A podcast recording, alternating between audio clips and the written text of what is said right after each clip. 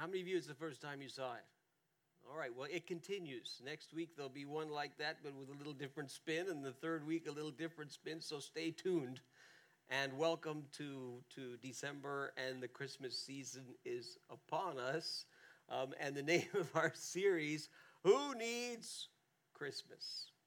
Now, be honest with me. How many of you Christmas is kind of like your favorite time of year? Okay, how many of you you'd say, mm, if I'm being really, really honest, not necessarily. I have some mixed emotions about Christmas. Yeah, I've discovered that even even amongst the church crowd, there are some mixed emotions, right? Because you do a little bit of that, you know. You've got all right, here it comes again, and I don't know about how you feel, but I feel like Christmas has come out of nowhere this year. Does it seem like it's a little bit fast? Okay, just to let you know, it's not fast at all. It's the same time every year, right? But it feels like, wow, where did this come from? And maybe it's because the weather changed so quickly. I'm not sure what it is this year, but it just feels like, wow, it's too fast. But all of a sudden, you've got to cook and all of a sudden you've got to bake and all of a sudden you okay it's the it's the annual office christmas party it's the annual celebration with the family and the in-laws or i sometimes call them the outlaws right and okay here we go again and we got to go buy the tree we got to go put up the lights we've got to go and uh, you have the church thing churches always celebrate christmas and and we have to do one more thing we have to spend a lot of money. So no matter how you how you feel about it, I mean Christmas is still it's like the Super Bowl holiday of the year. I mean if you work in retail, you are just waiting for the month of kind of November, December to come right? I mean, uh, the, the federal government has put back to work legislation for Canada Post, right? Because people get upset, they buy their gifts on Amazon or whatever, and when are they going to come? And everybody's going to be upset. It's Christmas, but sometimes there's these mixed emotions, you know? And yeah, I baked the cookies, but they didn't really turn out too, too well. And my husband's really happy and he wants to go caroling, but I just want to throw the thing in the garbage. So who needs Christmas anyway? Maybe the, these characters, the Grinch and Scrooge, maybe, there, maybe there's little truth to those folks. I'm not sure. But there's an awful lot of, you know, tradition and, and pomp and pageantry because Christmas is here. So just to have a little fun with you this morning, can you tell me what your your kind of tradition is in terms of what you either watch on television, is some television show that you watch annually, or maybe it's a Christmas movie, and every year you will you will pull that out, or maybe it's a piece of music that you like to listen to, but it's whole, part of your whole Christmas tradition. Can you just shout it out at me and let me know? Nobody has a Christmas tradition? Do you not watch like Rudolph the Red-Nosed Reindeer? Do you not watch The Grinch? It's a Wonderful Life. Yeah, that's a good one. Yeah. Do you not watch, uh, I don't know, Frosty the Snowman? Are there people with children here? Do you not watch uh, Christmas Carol? Wow, so you don't consume any media whatsoever. Do you, do you listen to any kind of Christmas music? Well, what do you listen to? What, what are your favorite Christmas pieces of Christmas music? Hark the Herald Angels Sing, yeah, great old hymn. Silent Night, yeah. I'll be home for Christmas, yeah. Pardon? Handel's Messiah? Yeah, oh, amazing piece of music, yeah. Any other ones? Do you know what the most popular Christmas song is of all time?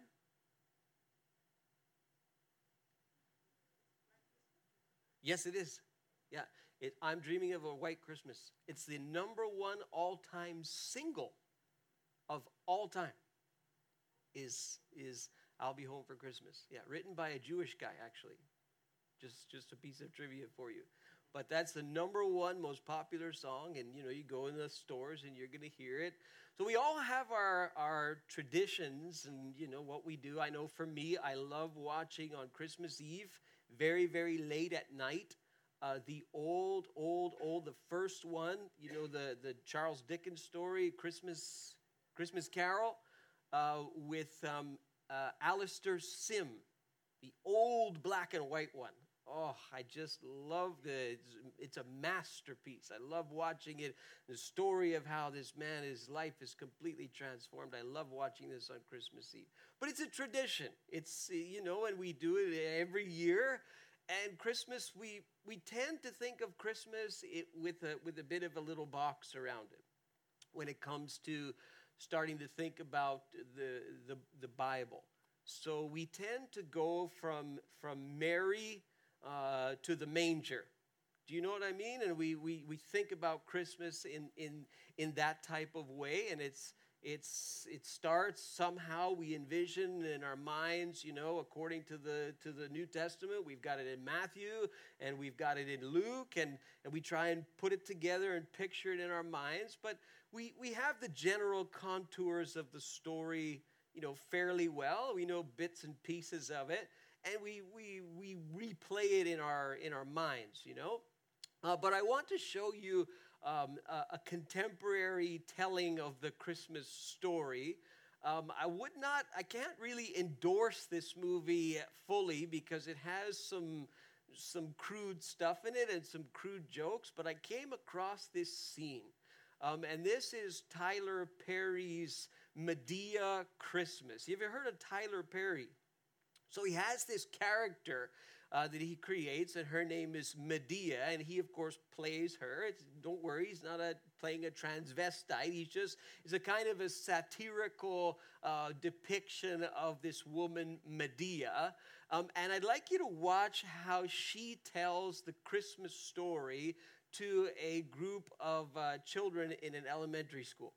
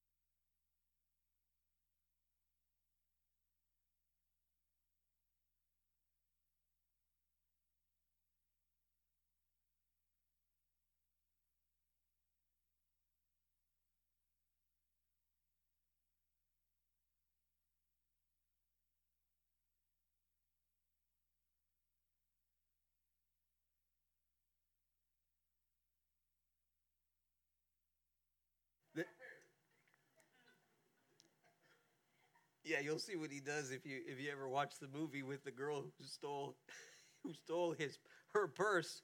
He says, or she says, she says, "Let me tell you about the story of Easter and Jesus crucified between two thieves."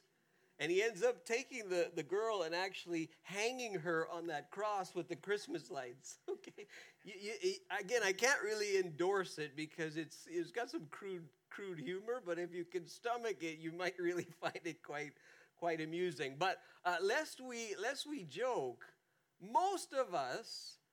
Uh, we, we might not be so bold as to describe the Christmas story, you know, the way Madea did, uh, but most of us, we have these kind of rough contours in our mind of story of, you know, Mary and Joseph and the, the manger and the, you know, the journey to Bethlehem and the census and the star and the, and the night that Jesus was born. And we put all these things together. And in our minds, that's the way we think about it. Um, this is our third Christmas together uh, as a church. So, wow, we've done three. And as we as we looked at, or this is the third one last year, you know, some of the pictures in our minds don't even really match the Bible, right? So we, we, we tend to rose color the whole Christmas story and we tend to, to make it a whole lot prettier than it really is in the pages of Matthew and, Luke. Um, I, am well aware of the, of the current criticism uh, of Christmas. It's very in vogue today. Um, and, and it goes a bit like this you know the story of jesus and the virgin birth is just a, is kind of a copy of some older religions and mythologies and they just sort of hijacked that and airlifted that to make jesus look like the son of god and the virgin birth is nothing new and they do that with christmas nowadays they do that with easter nowadays and um, it's really not the greatest of, of arguments um, if you'll go to the slide uh, there, David, um, I, would like to remind you of a, of a video based Bible study that I, that I messaged you about a couple of weeks ago. It, it, there's a great uh, and easy rebuttal of that argument. It sounds really, really slick to, to, to us, and we think, oh boy, you know, is the New Testament just a joke and is it a copy? And uh, Lee Strobel does a great job on this video-based Bible study. Some of you have downloaded it already. You can you can go uh, there on your on your your use your internet connection. It's all free. So studygateway.com/slash obs. It's a four-week video-based Bible study leading right up to Christmas, and he does a terrific job uh, quickly dismantling this this argument. It's not as great as it seems to be. Um, but in any case, Christmas, this is what I want you to, to, to learn today. Christmas doesn't begin with Mary and Joseph, it doesn't begin with a couple uh, wondering how they got pregnant uh, when they didn't do anything to, to, get pregnant, if you know what I'm saying. It, it, doesn't begin with a couple wondering how they got pregnant. It begins with a couple wondering if they ever will get pregnant. So I want to eh, open your, your, your understanding of Christmas and widen your understanding of Christmas. And I want you to, to look at it from the perspective of the people who experienced the first one and the people who led up to the people who experienced the first one.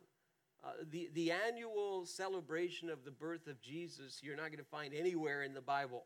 You'll find the annual celebration of Easter, which is connected to Passover, but the annual celebration of Jesus and his birth is nowhere in the Bible. This is like a third, fourth century thing. It's a tradition, great tradition that developed, but it's you won't find it in the pages of the New Testament that every year, you know, on December 25th or something that they celebrated the birth of Jesus. They simply didn't do that.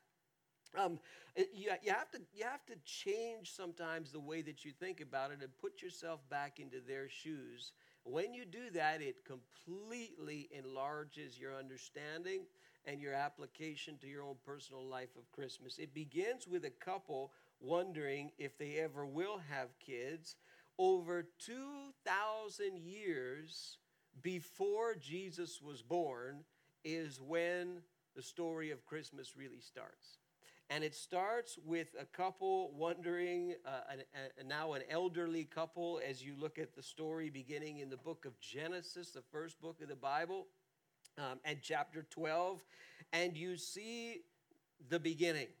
And uh, we often pick on the book of Genesis, especially the first three chapters. I'm not talking about the first three chapters today, I'm talking about from chapter 12 on.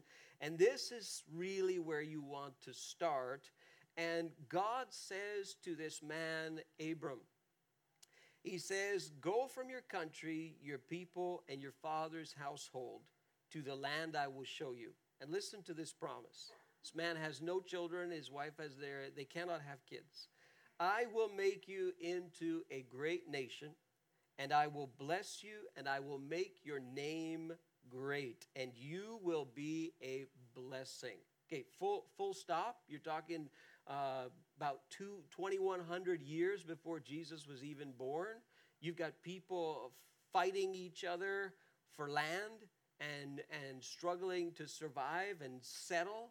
Um, and you see a very, very violent history there as a result. Read the, read the Old Testament, and you're going to see plenty, plenty of violence. And it's, it's back then in that time, that's the way that they lived. We look at it and we say, wow, that's really offensive. Well, back then, that's what they did. And God is saying to this man, I'm going to make you into a great nation. You have no children, by the way and I will bless you. And back then, if you had no children, big, big problem because your line is going to die out. And I will make your name great. It probably didn't feel great at the time. And you will be a blessing. A blessing.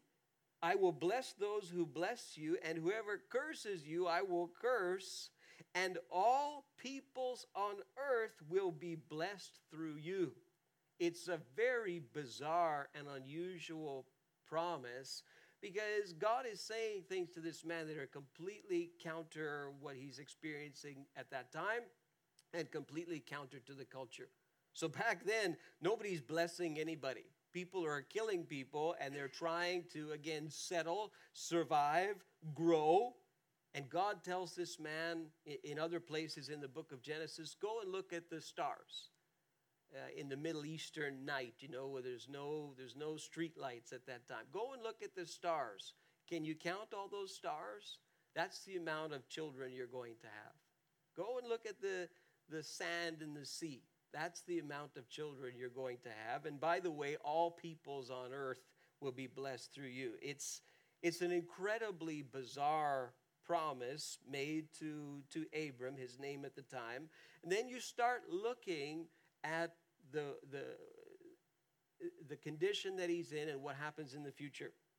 So you have in the book of Genesis the birth of the, of the Jewish nation. You, you begin to see uh, the story of, of Abram and, and, uh, and Sarai, and eventually they do have a child, right? His name is, starts with an I, Isaac, right? Well, Isaac is the, the, the child of the promise. You know, there's another child, and his name is Ishmael, and you can read about all of that, all of that family conflict and everything that went on. And you, you begin to see the birth of a nation, and you start to see the patriarchs and Abraham, Isaac, and starts with a J, Jacob, yeah, Abraham, Isaac, and Jacob, and you start to see the families grow and the clans grow, and they're getting bigger and bigger and bigger, but you see a lot of problems. I mean, if you want to read about family dysfunction, read the book of Genesis, right? Abraham, Isaac, Jacob, and on and on and on. And you've got infighting, you've got bad parenting, you've got people killing each other, you've got a guy selling his birthright, you've got you've got Abram lying about his about his wife, saying his wife is his sister. You've got Isaac doing the same thing. It happens multiple times. You've got lies, you've got deception, you've got all kinds of weird behaviors and it's it's it's pure dysfunction. It's amazing that God uses these people, but you begin to see the, the, them grow and you begin to see the birth of a, of a nation uh, and you, you, you remember this promise wow, uh, I will make your name great, and all peoples of the earth will be blessed through you. And what do you see when, when uh, Jacob has his sons, and one of them is his favorite? His name starts with a J, starts with a J O. I'm named after him. Yeah, Joseph, right? So remember Joseph, and we talked about him on Labor Day, and and he's he's favored by by his father, and the boys don't like that, and they want to kill him, and then they conspire to sell him, and he ends up in Egypt, and you know the the, the whole story happens, and you see that you see that Joseph is is able to his leadership expands in, in Egypt. He, he saves the, the nation from a, a, an enormous famine. And you see that his family, who's not in Egypt at the time, they're starving too. And they end up in Egypt. There's this glorious kind of reconciliation between Joseph and his brothers.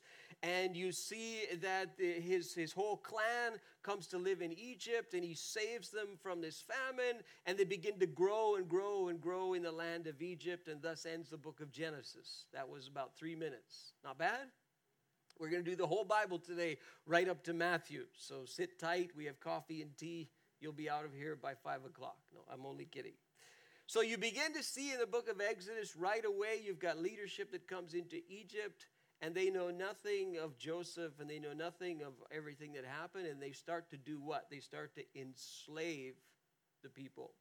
And they enslave them for a long, long time, hundreds of years. And remember the promise I will make you, you into a great nation. Wow, great nation of slaves. And you will be a blessing to all the peoples on the earth well, they're slaves to the Egyptians. Don't know if that's a blessing. And you start to see like this promise made to Abram is a bit of a, it's a bit of a, a joke. I mean, it's a, you talk about an underdog promise. Any of you heard that term? You know, you, you have two sports teams playing or two athletes against each other, and we, we love to root for the underdog, right? That's the person or the team that is not favored at all to win. They were born to lose. They will lose this sporting match. Well, you look at this promise made to this man, and you look at the conditions of these people, and it seems really, really out of reach until, until you have a deliverer who comes on the scene, and his name starts with M Moses. And Moses leads the people out of Egypt, right? You have the whole thing with the plagues and the hardening of Pharaoh's heart. And after that last plague, and Pharaoh says, Get out. You know, I'm, I'm holding my firstborn in my hand. He's, he's, he's lost his life because of your, your plagues and your God and all this. And he says, Get out. And all the people leave and they, they end up crossing the Red Sea, right? The water splits and Moses parts the water. Yes, deliverance, deliverance. And God's going to send them to the, the land of promise, the land of Canaan. And oh, wow, this is great. This is amazing. And Maybe, maybe God will bless us and maybe we'll be a blessing to the nations of the world and they end up in the promised land. And what happens? Book of Joshua, book of Judges, eh, it's not so promising after all. Because God had told them, This is your land, you need to take this land, you need to do it this way, and so on. And they're not real successful at it. And they end up adopting the practices of the Canaanites. They end up living kind of like the culture around them instead of living differently according to how God wanted them to live. And they start to, and you, you start to see all these problems. And then you read a book like the book of Judges, which is a super depressing book, which all it has is this cycle of sin, like a broken record and the people sin, and God raises up a judge to deliver them. The people sin again, and God raises up a judge to deliver them over and over like a broken record. And you hear this promise getting more and more faint in the background I will bless you, I will make you into a nation, you'll be a blessing to all the peoples of the earth. Was kind of a joke at this point. And then they say, Well, we want a king like the people around us. We want to have a king. And God says, Okay, I'll give you a king. And He gives them King S it's on the screen. Saul, don't fall asleep. It's, you'll see. I'm going to give you the whole thing in 10 minutes. So he gives him Saul, and Saul's real slick. He's very magnetic personality. He's, you know, good-looking leader. He's very polished. But you start to see over time he lacks integrity in his leadership. He leads in a carnal fashion. His leadership collapses. Uh, he's, he's, uh, he's paranoid about this other young rising star whose name is D. David, right? And David kills who? G. Goliath, right? And so it, it ends up being that David takes the throne. And David's, uh, wow, he's an amazing leader. He's a military leader. He's able to bring in stability. He's able to bring in something that Saul couldn't bring in. Maybe now we're going to be blessed. Maybe now we're going to be a blessing to the nations of the world. Not so fast. David has a big, big compromise in his life, a big lapse in integrity in his life. You know, you've got conspiracy to commit murder, murder, adultery, all these things. And, and God says, well, there's problems that are going to come because of this David. Uh, but David ends up having a son, first son out of, um, or second son out of the Bathsheba affair, uh, and his name is S. Solomon. And what does Solomon do? He ushers in a kind of a golden era in Israel's history, and he builds the first temple. Wow, he's the wisest man who ever lived, we're told, at least at the time. And he builds this, this, amazing, incredible structure. This replaces the old tabernacle, this portable kind of tent. And we've got the first temple. Yes, maybe now we're going to be blessed. Maybe now we're going to be a blessing to the nations of the world. And what happens to Solomon? Solomon's got a real personal problem with the ladies. It's a big, big problem. So, what does he do? He has several hundred wives and several hundred concubines. And of course, they're all from different religious views and different, and he brings all that stuff into the nation. And God says to him, because of these choices that you've made, because, of, because you have disobeyed me in this area, guess what? Your nation is going to be at war with itself. And there's going to be a division that takes place in the nation and you see there's a split around 930 BC and you have these tribes to the north and these tribes to the south. You have Israel up here you have Judah down here Every single king up in Israel is corrupt. Every single one is ungodly. Almost all the kings to the south in Judah are ungodly, with a few exceptions. Wow, you're going to be a blessed nation. You're going to be a blessing to all the nations of the world, Abram. You remember that promise? Of course, Abraham is long gone, but the promise people know. It's a bit of an underdog promise, a bit of a joke at this point. And, uh, you know, after the split in the nation, a couple of hundred years later, we see uh, the Assyrian army come in, and they're a violent, hostile, powerful military force, and they will come and they will take the land of Israel. They will dilute the land. They will bring all of the peoples from the lands that they've conquered and bring them into Israel and effectively kind of dilute it so it no longer has an identity. Um, the, the ethnicity called the Samaritans, which you see in the New Testament, they come from that whole thing in the Assyrian captivity. Wow, it's a dark, dark piece of history. I will make you a blessing to all the nations of the world. You'll be blessed. Wow, it seems to be one bad problem after another. And round about that time, in the 8th century BC, you have a prophet by the name of Isaiah. We, we know him from some passages that we often quote right? By his stripes we are healed, and the, the whole thing of the suffering servant in Isaiah 53. Well, look what he says in Isaiah 49 and verse 6 to add insult to injury. I will also make you a light. This is, this is right around the time of the Assyrian invasion. I will also make you a light for the Gentiles, non Jewish people, that my salvation may reach to the ends of the earth. What?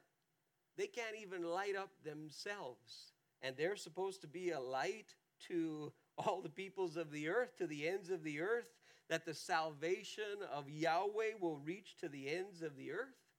I mean, it seems to add insult to injury to the promise made to Abram so many hundred years before. Well, it, it gets worse. Sorry to depress you at Christmas time. Uh, but 6th century BC, you know, after the Assyrians had taken the north, the Babylonians are going to come and they're going to lay siege to the south. They're going to lay siege to the great city of Jerusalem where the temple is. And eventually they're going to invade it. They're going to sack and burn the temple and steal all of the stuff from the temple, bring it to Babylon, and they're going to take the cream of the crop, the smartest and the brightest and the best of the people over to Babylon as their captives, and they're going to brainwash them and turn them into super Babylonians, right? We talked about this the last couple of weeks. We know some of them Daniel, Azariah, Mishael, Hananiah, right? The, the Fab Four. Okay, we know them, and they're taken captive. And guess how long the captivity is going to be? We looked at it last week. How many years? It's on the screen 70 years. Wow, I'll make you a blessing all nations will be blessed through you. I'll bring my salvation to the ends of the earth. You will be a light to the Gentiles. Wow, it looks really, really like a, almost like God is wrong. I mean, it seems like a bit of a joke, quite an underdog promise. But then, but then, uh, when the when the period of captivity is over, you have a Persian king by the name of Cyrus, and Cyrus feels summoned by by God to bring the people back from Babylon to Jerusalem. And he, he issues a decree and he says, Get all the people back, and they end up back in their, in their land. Wow, maybe now the promises of God might start to actually come true. They return under, uh, under Cyrus and they end up rebuilding their temple under a king by the name of Zerubbabel and another guy named Joshua and a priest named Ezra who kind of brings a revival into the land. And wow, maybe, maybe we're going to get back to where we should be, and maybe now uh, the promises of God will start to become real. And then you see in the book of Nehemiah, they're going to rebuild the walls around their city, and now maybe we'll be blessed, and maybe we're in a position to be a blessing to others, and they get reestablished. And then you see some more problems. You see that they, there's things going on, even though they've rebuilt their temple, they've rebuilt their walls they're kind of hypocritical in the way that they're living. Uh, the priesthood is all corrupt. There's all kinds of problems. And uh, God raises up a prophet, Malachi, and Malachi addresses those issues. And kind of right in the middle of it, uh, you know, he makes statements like this in Malachi 1 and 11 My name will be great among the nations. Wow, I mean, they, they can't even get it off the ground themselves. They can't even seem to fix themselves. Right when things start getting good, they just implode, and there's problem after problem after problem, and yet God makes these promises that seem further and further and further away. Have you ever felt that way? Have you ever felt like your, your understanding of God and your relationship with God is going this way? He's getting further and further away, not closer. You know, I come to church and all this, and I hear about God being close, and He seems so far away from me. And His promises to me seem to be more and more distant and further and further away. Who needs Christmas anyway? right? Have you ever felt like that? Well, can you imagine how these people would have felt? What a dark, history and a little bit depressing, and yet God is making these promises. You say, well, maybe it's going to get better. Not really. Um, as Daniel had predicted, it would come to pass that the Greeks would take control of the known world at that time under a leader by the name of Alexander. Uh, who we know him as Alexander the Great, who's an incredible military man, one of the most brilliant military minds in the history of the world and he takes control of the whole thing back then and he, he, he unifies the whole world around the greek language culture practices arts sports i mean everything. He, he, he unifies it as a, as a greek. He wants to make the whole place greek and uh, you see that eventually he is, he is defeated by the, the Ptolemies and the Ptolemaic Empire. And then you see, you know, 200, 165 BC, you see the Seleucids rise to power. And you see in Jerusalem, like it's a horrible, horrible time because you've got a leader by the name of Antiochus IV who called himself God in the flesh uh, who did things to the Jewish people back then that I can't even mention. Uh, they, were, they were so depraved, and the thousands and thousands of people that he had tortured and killed. And eventually there was a revolt, and there was a, a, an army uh, of Jewish people under the, the leadership of a guy named Maccabeus, and they managed to take back the temple and they managed to relight the candelabra in the temple and there wasn't enough oil to keep it lit and and the story goes that god miraculously kept the thing lit. That's what the jews are celebrating now. Tonight's the last night of hanukkah or the festival of lights. Yes i do i do light those little candles um, and, and, you know, then you think, well, maybe there, maybe we're back on the scene. Maybe God has redeemed us. Maybe God has rescued us, and maybe now we can be blessed, and maybe now we can be a blessing to the nations, and maybe now the name of, of Yahweh will be a light to the world. And then the Romans come, 63 BC, I think it is. Pompey comes into Jerusalem riding on his horse. Uh, the story goes that he went into the to the temple into the so called Holy of Holies, which he was looking for the, the God vault. Every religion had their place where they kept their little idol, their statue, and he says, "Well, let me go in there and see what their see what their God is." You know, and the Romans want to take control, and they go in there, and what does he see? Nothing. He sees an ark, maybe. He sees nothing. There's got no idol. What is this religion? This is nothing. And the Romans come in and they dominate, dominate, dominate and wow, remember that promise to Abram? I will bless you, make you great, turn you into a nation. All nations of the world will be blessed through you. Wow, the promise of Isaiah, you will be a light to the Gentiles. Wow, and the promise of Malachi, my name will be great among the nations. I mean, it seems like lights out. Seems like that's a real, real crazy, foolish thing to believe. And yet we see first century, Luke chapter 1. In the sixth month of Elizabeth's pregnancy, God sent the angel Gabriel to Nazareth, a town in Galilee, hmm, to a virgin pledged to be married to a man named Joseph, a descendant of David, who thousands or hundreds of years have passed since him. The virgin's name was Mary, and the angels went to her and said, Greetings, you who are highly favored, the Lord is with you. And Mary was greatly troubled at his words and wondered what kind of greeting this might be. And the angel said to her, Don't be afraid, Mary, you have found favor with God. You will conceive and give birth to a son, and you are to call him Jesus, which is Greek for Joshua, which is Hebrew for Jehovah saves. Jesus is not just a name, it's a title. Uh, so this is why he was called this. He will be great and will be called, get this, the Son of the Most High. And the Lord God will give him the throne of his father David. Remember him? And he will reign over Jacob's descendants forever, and his kingdom will never end. What? So, out of nowhere, you've got this angel making this statement to this young woman, teenager, who's betrothed to Joseph and she's going to become pregnant and that's going to be really really awkward because they haven't like they're not officially living together or they, they haven't consummated their marriage. It's going to be really like out of nowhere it seems you have this thing start to happen. And this is where we start typically the Christmas story. But it really started, you know, 2100 years ago. This is how Paul writes it to the Galatians.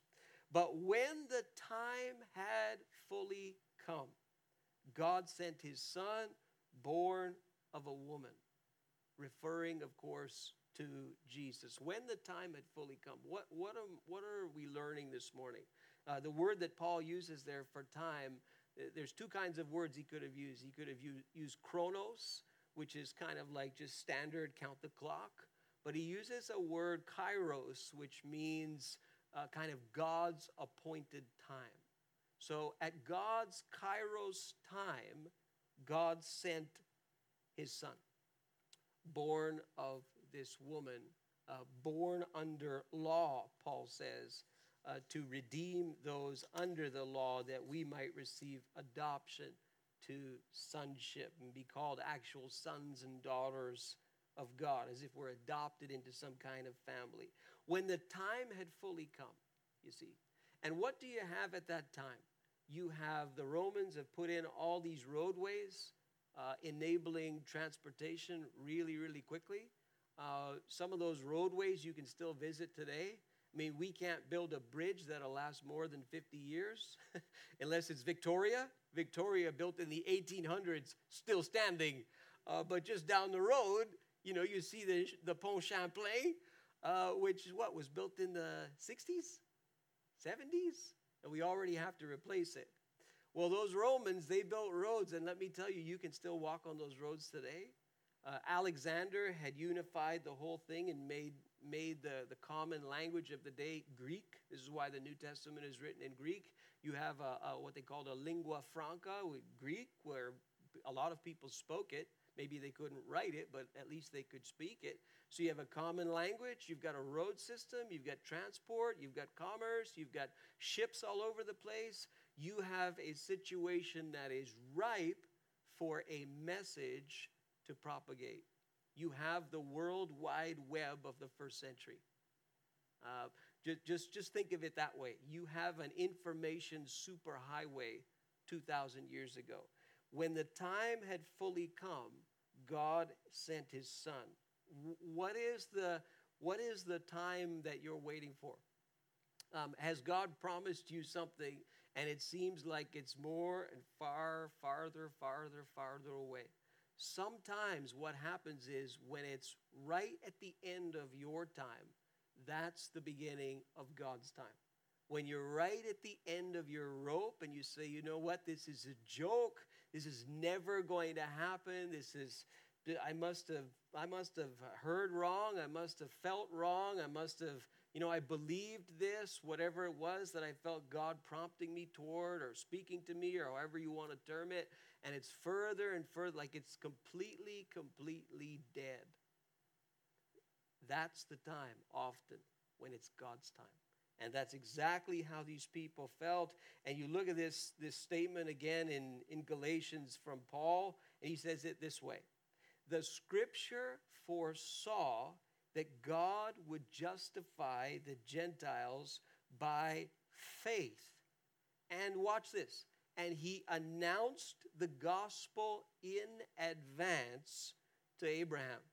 Oh, and, the, and he quotes from Genesis 12 and verse 3, what we started with this morning all nations will be blessed through you.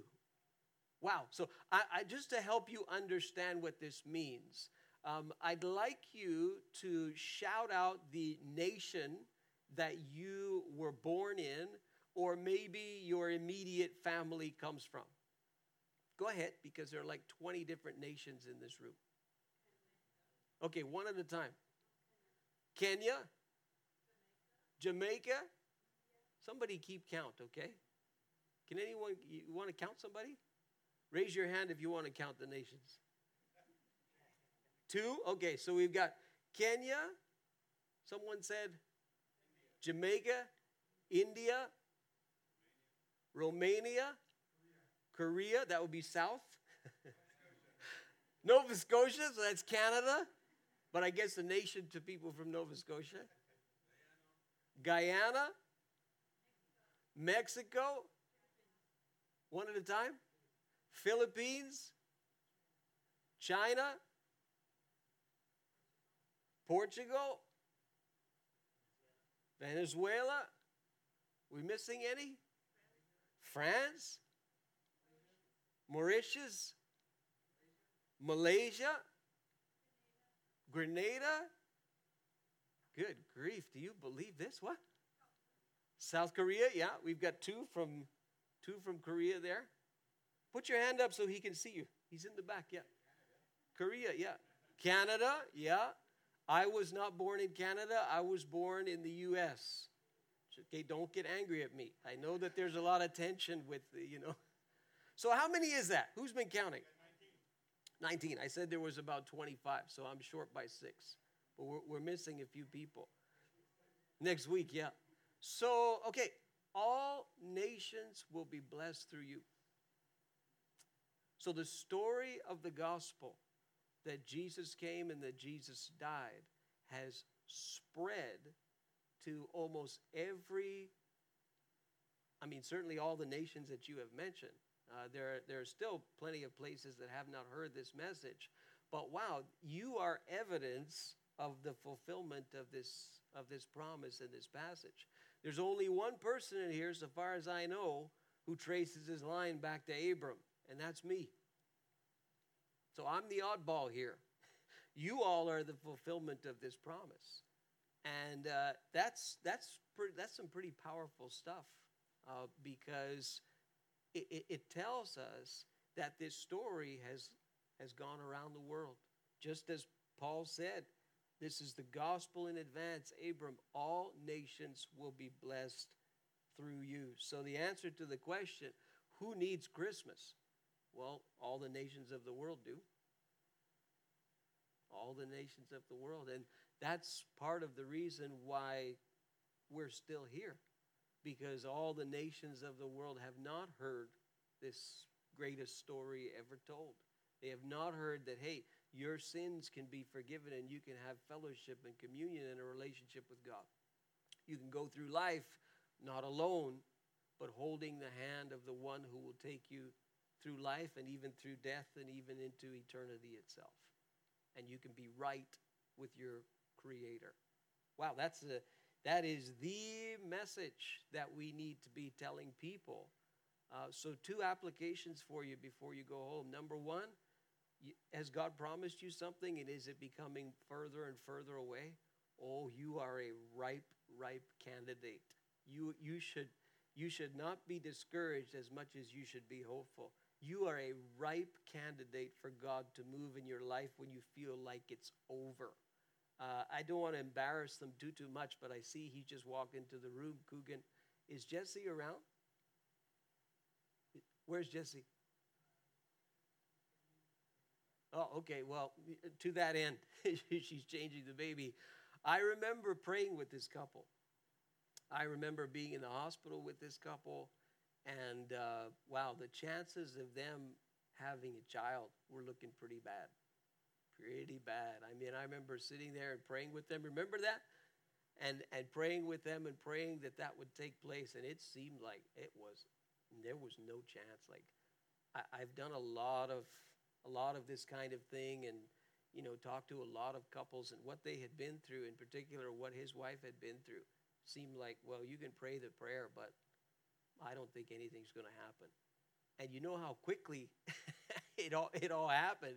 I mean it's pretty amazing. You should go and look at that baby. I mean he's a he's a whole boatload of work even though he's so small.